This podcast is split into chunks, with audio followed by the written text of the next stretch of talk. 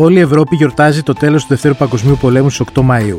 Το επίσημο τέλος θεωρείται η Δευτέρα Σεπτεμβρίου με την παράδοση της Ιαπωνίας στις Ηνωμένες Πολιτείες Αμερικής. Αλλά στην Ελλάδα γιορτάζουμε την αρχή του, την 28 Οκτωβρίου. Γιατί άραγε συμβαίνει αυτό; Είναι το Explainer, το podcast του News 24 που προσπαθεί να εξηγήσει αυτό το κάτι παραπάνω που κρύβεται πίσω από τους δημοσιογραφικούς τίτλους.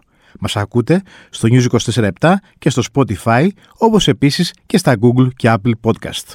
Είμαι ο Σταύρος Διοσκουρίδης και μαζί μας καλεσμένος είναι ο ιστορικός Μενέλαος Χαραλαμπίδης. Ο Μενέλαος πέρα από το, την επιστημονική του γνώση πάνω στα ζητήματα της σύγχρονης ελληνικής ιστορίας κάνει και μια πολύ όμορφη προσπάθεια κάθε, κάθε Κυριακή στην Αθήνα, όπου θα το, αν το συναντήσετε στους ιστορικούς περιπάτους, είναι στην ουσία περπατάμε στην Αθήνα και βλέπουμε ε, σε ποια σημεία συνέβησαν σημαντικά ιστορικά γεγονότα, κυρίως από το Μεσοπόλεμο και μετά μπορεί να πει κανείς. Ναι, κυρίως είναι τη, την περίοδο α, πιάνουμε από το... Κάποιοι περίπατοι πιάνουν και το προσφυγικό του 22, τους Μικρασιάτες πρόσφυγες, αλλά κυρίως είναι κατοχή και δεκεμβριανά στην πόλη. Ε, και είναι, συνδέεται τελείως η ιστορία με τους δρόμους που περπατάμε εκεί πέρα. Δηλαδή καταλαβαίνουμε που έχουν συμβεί τα μεγάλα γεγονότα. Ναι, είναι αυτό, αυτό που αρέσει πάρα πολύ στον κόσμο. Είναι πως ένα οικείο περιβάλλον που ζούμε στο παρόν, εκεί που πηγαίνουμε, περνάμε κάθε μέρα για να δουλέψουμε, διασκεδάζουμε ή το ένα το άλλο, ξαφνικά εισβάλλει ένα ανίκιο παρελθόν και μας γυρίζει λίγο τούμπα όλη την αίσθηση της πόλης. Πάμε όμως στο σημερινό μας θέμα. Ξέρεις, υπάρχει μια στιγμή νομίζω ως μαθητής, ο κάθε μαθητής θα το πάθει αυτό, που καταλαβαίνει ότι ενώ όλος ο κόσμος ε, γιορτάζει το τέλος του Δεύτερου Παγκοσμίου Πολέμου, δηλαδή βλέπει ότι μαζεύονται το Μάιο οι ηγέτες των χωρών και γίνονται οι παρελάσεις. Ε, Γαλλία, ε, Αγγλία ε, και και Ρωσία. Τώρα δεν ξέρω αν θα είναι η Ρωσία στο μέλλον για ένα διάστημα, αλλά θα, δούμε. Και γίνονται οι παρελάσεις. Και, ε, και αναρωτιέται και αυτοί τι γιορτάζουν τώρα, αφού ο Δεύτερος Παγκόσμιος Πόλεμος είναι την 28 Οκτωβρίου. Ναι, σωστά. Υπάρχει, Υπάρχει αυτό το. Γιατί. Και υπάρχει, του έρχεται εκείνη αυτή η ερώτηση αφελής, αλλά πραγματική. Γιατί ενώ όλοι οι λαοί γιορτάζουν συνήθως το τέλος του πολέμου, δηλαδή τη νίκη του πολέμου, εμείς γιορτάζουμε την αρχή του. Ναι, έχουμε δύο ιδιαιτερότητες εδώ πέρα. Πρώτα απ' όλα, κανένας άλλος λαός στην Ευρώπη δεν θα μπορούσε να γιορτάσει την αρχή του πολέμου, γιατί όλοι ιτήθηκαν σε αυτή την πρώτη φάση εξάπλωσης των δυνάμεων του άξονα, δηλαδή των Γερμανών και των Ιταλών και των συμμάχων τους. Οπότε η μοναδική χώρα που απέκρουσε τον εισβολέα ήταν η Ελλάδα. Α, στην Ιταλία. Με την Ιταλία. Ναι. Όταν εισέβαλε σε εμάς η Ιταλία. Οπότε εμείς γιορτάζουμε την αρχή του πολέμου γιατί είμαστε οι μοναδικοί που πετύχαμε νίκη. Ναι. Άμα δεν πετυχαίναμε νίκη, δεν γιορτάζαμε κι εμείς. Αν και χάσαμε μετά. Στη συνέχεια, ναι, μετά είχαμε την εισβολή τον Απρίλιο του 1941 και από τους Γερμανούς και μετά ναι, ναι, απέναντι σε δύο. Σε τρεις, και Βούλγαρους και Γερμανούς και Ιταλούς. Ναι, η εισβολή ήταν από τα δύο στρατεύματα τέλος πάντων. Τώρα, ε, το γιατί δεν γιορτάζουμε τη λήξη του πολέμου και εδώ έχουμε την ιδιαιτερότητα, είμαστε η μοναδική χώρα όπου μετά τη λήξη του πολέμου είχαμε την έναρξη ενός εμφυλίου πολέμου υπήρχαν εμφύλοι πόλεμοι και σε άλλες ευρωπαϊκές χώρες, αλλά είχαν καλυφθεί κυρίως μέσα στο, ε, στο πλαίσιο του Δεύτερου Παγκοσμίου Πολέμου. Αν δει κάποιος, υπάρχουν πάρα πολλοί πόλεμοι μέσα στον Δεύτερο Παγκοσμίο Πόλεμο. Υπάρχουν και εκαθαρίσεις εθνοτικές, υπάρχουν τριπλός εμφύλιος στην Ουκρανία που ασχολούμαστε τώρα. Κάποιος πρέπει να καταλάβει να δει το Ουκρανικό από τότε για να καταλάβει τι γίνεται και σήμερα. Οπότε Έχουμε πολλούς πολέμους μέσα στον πόλεμο. Απλά στην Ελλάδα είναι ένας ξεκάθαρος εφήλιος πόλεμος μετά τη λήξη του Δευτέρου Παγκοσμίου Πολέμου. Οπότε, επειδή στο αντιστασιακό κίνημα το ελληνικό πρωτοστάτησαν οι κομμουνιστές και το ΕΑΜ, και επειδή αυτοί ανήκαν στους ιτημένου του εμφυλίου πολέμου, η αντίσταση ποινικοποιήθηκε. Δεν μιλούσε κανένας για την αντίσταση στις δεκαετίες του 50, του 60 και του 70.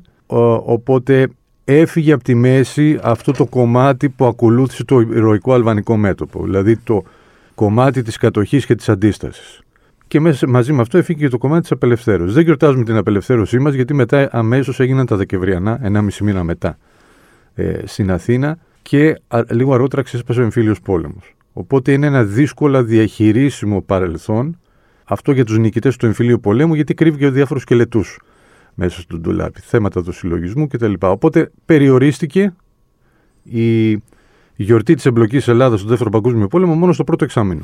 Ε, τώρα, μπορεί να είναι και αφελές και αυτό το ερώτημα, να είναι παιδικό πάλι. Όχι, δεν υπάρχει. Αλλά εφόσον με την αναγνώριση της εθνικής αντίστασης από το Πασόκ τη δεκαετία του 80 δεν θα μπορούσε να μπει και μια ημερομηνία στο τέλος του Δεύτερου Παγκοσμίου Πολέμου, ώστε οι νέες γενιές τουλάχιστον να μην κουβαλάνε όλους αυτούς τους σκελετούς στην τουλάπα. Να μην, δηλαδή να μην έρχομαι εγώ τώρα σήμερα και να κάνουμε αυτή τη συζήτηση πάλι σχεδόν ε, πλησιάζουμε 80, 80 χρόνια, ας πούμε, έχει τελειώσει ο πόλεμος. Ναι, αυτά είναι. Πρώτα απ' όλα μας δείχνουν ότι η, η μνήμη είναι, διαχειρι, τη διαχειριζόμαστε πολιτικά. 80 χρόνια μετά ακόμη έχουμε τέτοια ζητήματα. Η αναγνώριση της Εθνικής Αντίθεσης το 82 το Πασόκ ουσιαστικά ήταν αναγνώριση του ΕΑΜ. Η μόνη αντιστασιακή οργάνωση που δεν είχε αναγνωριστεί ήταν η μεγαλύτερη αντιστασιακή οργάνωση, το ΕΑΜ, για, για τους λόγους που αναφέραμε λόγω του εμφυλίου πολέμου. Εκεί το Πασόκ προσπάθησε να δώσει μια άλλη επέτειο. Ε, όχι καινούρια, είχε, προ, είχε γίνει προσπάθεια και στο παρελθόν. Την ανατείναξη της γέφυρας του Γοργοποτάμου. Οπότε είπαμε Θυμάμαι ότι. Θυμάμαι τον Παπανδρέου που ναι, τον επισκεπτόταν. Και...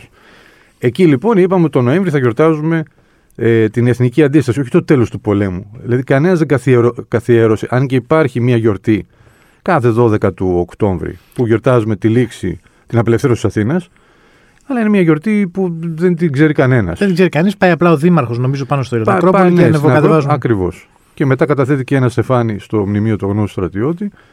Εκεί που άλλαξε το αφήγημα λίγο γι' αυτό ήταν η προσπάθεια που είχαμε ξεκινήσει το 2015 που την ονομάσαμε 12 Οκτώβρη 1944 η Αθήνα Ελεύθερη με τη συνεργασία πέντε μεγάλων φορέων του Ιδρύματος της Βουλής, της Περιφέρειας Αττικής, του Δήμου Αθηναίων, της ΕΡΤ και των Γενικών Αρχείων του κράτους όπου αρχίσαμε να κάνουμε δράσεις γύρω από όλο τον Οκτώβρη με αφορμή τη 12η του Οκτώβρη και να επανασυνδέσουμε την τεμαχημισμένη αυτή μνήμη η Ελλάδα μπήκε στον πόλεμο Οκτώβρη του 40 και βγήκε Οκτώβρη του 44. Άρα πρέπει να αναφερόμαστε στο σύνολο της εμπλοκής της Ελλάδας στον πόλεμο. Πάντως, μιλάμε ότι θα είχαμε μια τελείως διαφορετική ιστορική αφήγηση του πολέμου αν γιορτάζαμε στο τέλος του πολέμου. Δηλαδή, εν, εννοώντας ότι και ο τρόπος που θα διδασκόταν ακόμα και στα παιδιά ο πόλεμος για να επιστρέψω εκεί θα ήταν τελείως διαφορετικός. Με το. Δεν θα υπήρχε, ας πούμε, δεν θα ήταν τόσο κυρίαρχη φυσιογνωμία ο Μεταξάς. Βέβαια. Πιθανότατα. Και θα ήταν διαφορετική και θα είχαμε και ήρωες όπως είχαμε στο ήρωες του ήρωες του 21. Δηλαδή θα μιλάγαμε για ήρωες τους έπους του 40, όπως μιλάμε για τον Κολοκοτρόνη, τον Καραϊσκάκη και δεν ξέρω ποιον άλλον. Ναι, ένα μεγάλο πρόβλημα που έχουμε στην κατανόηση της δύσκολης αυτής περίοδου είναι το εθνικό αφήγημα. Το εθνικό αφήγημα που αρθρώνεται γύρω από την 28 Οκτωβρίου, ξεκινάει βέβαια 28 Οκτώβρη του 40, τελειώνει κάπου εκεί θολά στην νεαρινή επίθεση των Ιταλών, γύρω εκεί στο Μάρτι του 41, αλλά δεν ξέρουμε πού ακριβώς τελειώνει αυτό το. Δεν έχει μέσα ούτε τη μάχη της Κρήτης, που είναι κορυφαίο γεγονός, ε, και δεν έχει βέβαια μέσα την περίοδο της κατοχής και της αντίστασης. Οπότε διδάσκοντας τα παιδιά, φωτίζοντας κυρίως το αλβανικό, που και αυτό δεν το μαθαίνουμε σωστά. Δεν μαθαίνουμε δηλαδή. Είναι μια γενικόλογη αφήγηση, δεν μαθαίνουμε ακριβώς ούτε τις πολεμικές επιχειρήσεις, ούτε τι τράβηξαν οι Έλληνες, ε, ο ελληνικός στρατός για να πετύχει αυτές τις νίκες. Α το αφήσουμε τέλος πάντων στην άκρη αυτό προς το παρόν. Δεν μπορεί να κατανοήσει ο ανθρώπινος νους αν δεν έχει μια αφηγηματική ροή που να είναι λογική. Έτσι λοιπόν αναφερόμαστε στο πρώτο αυτό εξάμεινο των συγκρούσεων και αφήνουμε όλο το άλλο θολό ή το αφήνουμε σε ένα εντελώς διαφορετικό πλαίσιο.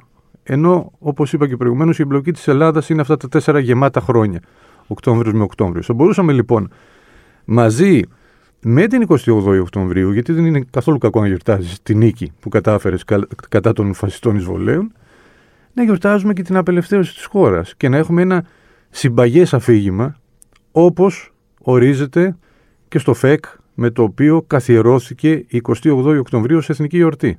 Στις 24 Οκτώβρη του 1944 με κυβέρνηση Εθνικής Ενότητας και με τους εαμικούς υπουργούς μέσα καθιερώνεται επίσημα η 28 Οκτωβρίου ως εθνική γιορτή και στο ΦΕΚ αυτό αναφέρεται, χρησιμοποιεί τη λέξη αντίσταση του ελληνικού λαού και στο αλβανικό μέτωπο και μετά στη συμμετοχή του ε, με τις συμμαχικές δυνάμεις κατά τη διάρκεια του πολέμου. Άρα το ΦΕΚ με το οποίο καθιερώθηκε η 28 Οκτωβρίου ως εθνική εορτή αναφέρεται στον Οκτώβριο, από τον Οκτώβριο του 40 μέχρι τον Οκτώβριο του 44.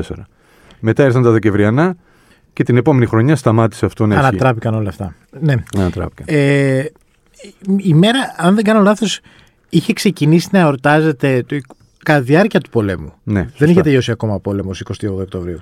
Και γιατί το είχαν κάνει αυτό, Γιορταζόταν παράνομα ως αντιστασιακή ενέργεια. Μάλιστα. Δηλαδή είχε ξεκινήσει και από το ΕΑΜ και από τις άλλες οργανώσεις κάθε 28η του Οκτώβρη να γίνονται διαδηλώσεις και κινητοποιήσει στο κέντρο της Αθήνας. Εννοείται δεν υπήρχε ελληνικό κράτος για να θεσπίσει την. Αυτό θεσπίστηκε επίσημα αμέσως μετά την απελευθέρωση. Οπότε το 41, το 42 και το 43, τρεις χρονιές, το γιορτάζουμε ως αντιστασιακή πράξη την ε, επέτειο της 28η Οκτωβρίου. Ιωάννης Μεταξάς, ένα πρόσωπο το οποίο είναι αμφιλογόμενο εντελώς. Ε, θυμάμαι πάλι στα βιβλία της ιστορίας, πάλι πάω να τρέχω στα, στα εφηβικά και παιδικά χρόνια, όχι στα, στα παιδικά κυρίως, ότι ξαφνικά εμφανιζόταν ένα όνομα στο σχολείο, στη, στην ύλη, έλεγε ένα όχι και μετά εξαφανιζόταν. Ναι. Δηλαδή εμφανιζόταν το πουθενά, έλεγε όχι και εξαφανιζόταν. Ε, βλέπουμε και μια προσπάθεια αναθεωρητισμού που υπάρχει το τελευταίο διάστημα όσον αφορά την προσφορά του στο ελληνικό έθνος, πώς πρέπει να το αντιμετωπίσουμε; Ε, ακούστε, είναι έτσι λίγο σαν ε, πυροτέχνημα, γιατί δεν μπορείς να πεις τίποτα άλλο για το μεταξά πέρα από το όχι. Δηλαδή, άμα δεις όλη την υπόλοιπη πορεία του και πολιτική του σταδιοδρομία, είναι η πολιτική σταδιοδρομία ενός ανθρώπου που γοητεύεται σφόδρα από το φασισμό, είναι βαθιά αντιδημοκράτης και αντικομουνιστής, είναι ο άνθρωπος που υπερασπίζεται, είναι μέσα στο κλίμα της εποχής του, ε, που υπερασπίζεται την αυταρχική διακυβέρνηση. Και γι' αυτό στείνει βέβαια και τη δικτατορία. Με τη συμβολή και τον καθοριστικό ρόλο βέβαια του Γεωργίου, του βασιλέου Γεωργίου του Β. Διαφορετικά δεν μπορούσε να γίνει πρωθυπουργός.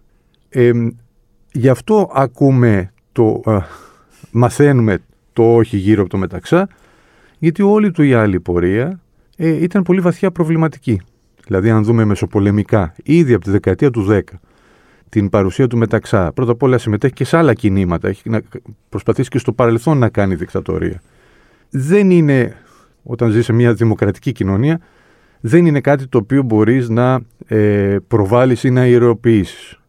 Ρίξαμε, ρίξανε κάποιοι, αυτοί που θέλουν να ενσωματώσουν στο εθνικό αφήγημα τον Ιωάννη Μεταξά, ρίξανε τον προβολέα μόνο σε εκείνη τη βραδιά που είπε το όχι. Και μιλάμε για μια σκληρή δικτατορία κιόλας. Με εκτοπισμούς, με δολοφονίες. Δεν ήταν ότι μια χαλαρή δικτατορία. Όχι. Ήταν μια πολύ σκληρή δικτατορία και το μεγαλύτερο έγκλημα που έκανε αυτή η δικτατορία με εντολή του Κωνσταντίνου Μανιαδάκη του δεξιού χεριού του Μεταξά. Ο Μεταξάς είχε πεθάνει πλέον το Γενάρη. Υπάρχει ακόμα και σαν έκφραση το Μανιαδάκης. Ναι, ότι είναι ένας πολύ σκληρός ε, άνθρωπος. Ναι, ο Μανιαδάκης επιβίωσε και στην επόμενη, τους ελάχιστους τρεις υπουργοί του Μεταξά επιβίωσαν στις επόμενες κυβερνήσεις.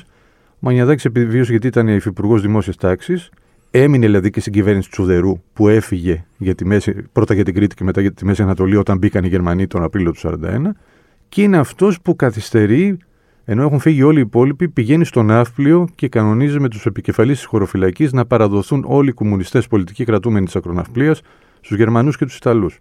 Δηλαδή, βλέπουμε ότι για αυτούς τους ανθρώπους, όπως φάνηκε βέβαια και στη διάρκεια της κατοχής, μεγαλύτερος εχθρός ήταν ο εσωτερικός πολιτικός αντίπαλος παρά ο ξένος στρατιωτικός κατακτητής. Τώρα που κάνουμε αυτή τη συζήτηση, πιστεύεις όμως ότι επιτέλους ζούμε μια περίοδο όπου πέφτει άπλετο φως στην εποχή; Δεν το μαθαίνουν όλοι, δεν το πληροφορούνται όλοι. Πολλοί δεν, δεν ενδιαφέρονται κιόλας για την ιστορία. Θέλουν να μείνουν σε αυτά που ξέρανε ή στην ιδεολογική τοποθέτηση, να τα εξετάζουν όλα μέσα από αυτό το πρίσμα. Ότι πλέον υπάρχουν πηγές, υπάρχει βιβλιογραφία, υπάρχει το ίντερνετ, μπορείς να, υπάρχουν ντοκιμαντέρ, mm-hmm. υπάρχει συζήτηση που κάνουμε αυτή τη στιγμή και μπορεί ο κόσμος να πληροφορηθεί πραγματικά τι έχει γίνει εκείνη την περίοδο. Ναι, Όχι πραγματικά, ναι, με ισχύει, την απόσταση. Ισχύει, απλά υπάρχει μια πολύ μεγάλη διαφορά ανάμεσα στην πληροφορία και στη γνώση. Ναι. Αυτό είναι πολύ κρίσιμο μέγεθος. Ε, αν θέλει κάποιος ή κάποια να μάθει, δεν υπάρχει άλλος τρόπος, είναι ο γνωστός. Το διάβασμα και η ενασχόληση. Και εκεί πέρα θα καταλάβει, ποιοι, γιατί η αντικειμενική ιστορία δεν υπάρχει, το ξέρουμε εμείς αυτό, θα καταλάβει ποιοι γράφουν από την δεξιά πλευρά, ποιοι γράφουν από την αριστερή. Όμως όλοι οι επαγγελματίες ιστορικοί δεσμεύονται απέναντι στην κοινότητα και δεν μπορεί, παρά τις πολιτικές μας, που όλοι έχουμε πολιτικές ταυτότητες, δεν μπορούμε να γράψουμε ότι μας κατέβει γιατί έχουμε να λογοδοτήσουμε. Ναι ο κύριος ή η κυρία που γράφει τα απομνημονεύματά του ή το πολιτικό στέλεχος ή το στρατιωτικό στέλεχος δεν έχει λογοδοτήσει σε κανέναν παρά μόνο στην παραταξή του. Οπότε είναι διαφορετικά τα πράγματα εκεί. Ε, Συνεπώς, αν θέλει κάποιος ή κάποια να βγάλει άκρη με αυτή τη δύσκολη, γιατί όντως είναι μια πολύ δύσκολη περίοδος, όχι μόνο της κατοχής, όλη η δεκαετία του 40, αλλά και όλος ο Μεσοπόλεμος, που είναι ο μεγάλος άγνωστος ακόμη, μόνο μέσα από το διάβασμα και από τη σημαντική ενασχόληση. Αλλά αυτό είναι κάτι πολύ σημαντικό γιατί ξέρουμε ότι η ιστορία βοηθά στην ίδια μας την αυτογνωσία και τελικά βοηθά, ε, είναι παροντική επιστήμη παρά το γεγονός ότι ασχολείται με το παρελθόν, γιατί μας δίνει εργαλεία, επισκεπτόμενοι το παρελθόν, να καταλάβουμε καλύτερα το τι συμβαίνει σήμερα στη ζωή μας. Οπότε ε, είναι μια ουσία, δεν είναι μια απλή γνώση για το παρελθόν, είναι μια γνώση για το πώς λειτουργεί μια κοινωνία και από πού ερχόμαστε και πού έχουμε φτάσει. Μάλιστα. Ευχαριστούμε πολύ. Ευχαριστώ εγώ για την πρόσκληση. Μαζί μας ήταν ο ιστορικός Μενέλαος Χαραλαμπίδης. Ακούτε το Explainer, το podcast του News 24 στο Spotify, Apple και Google Podcast.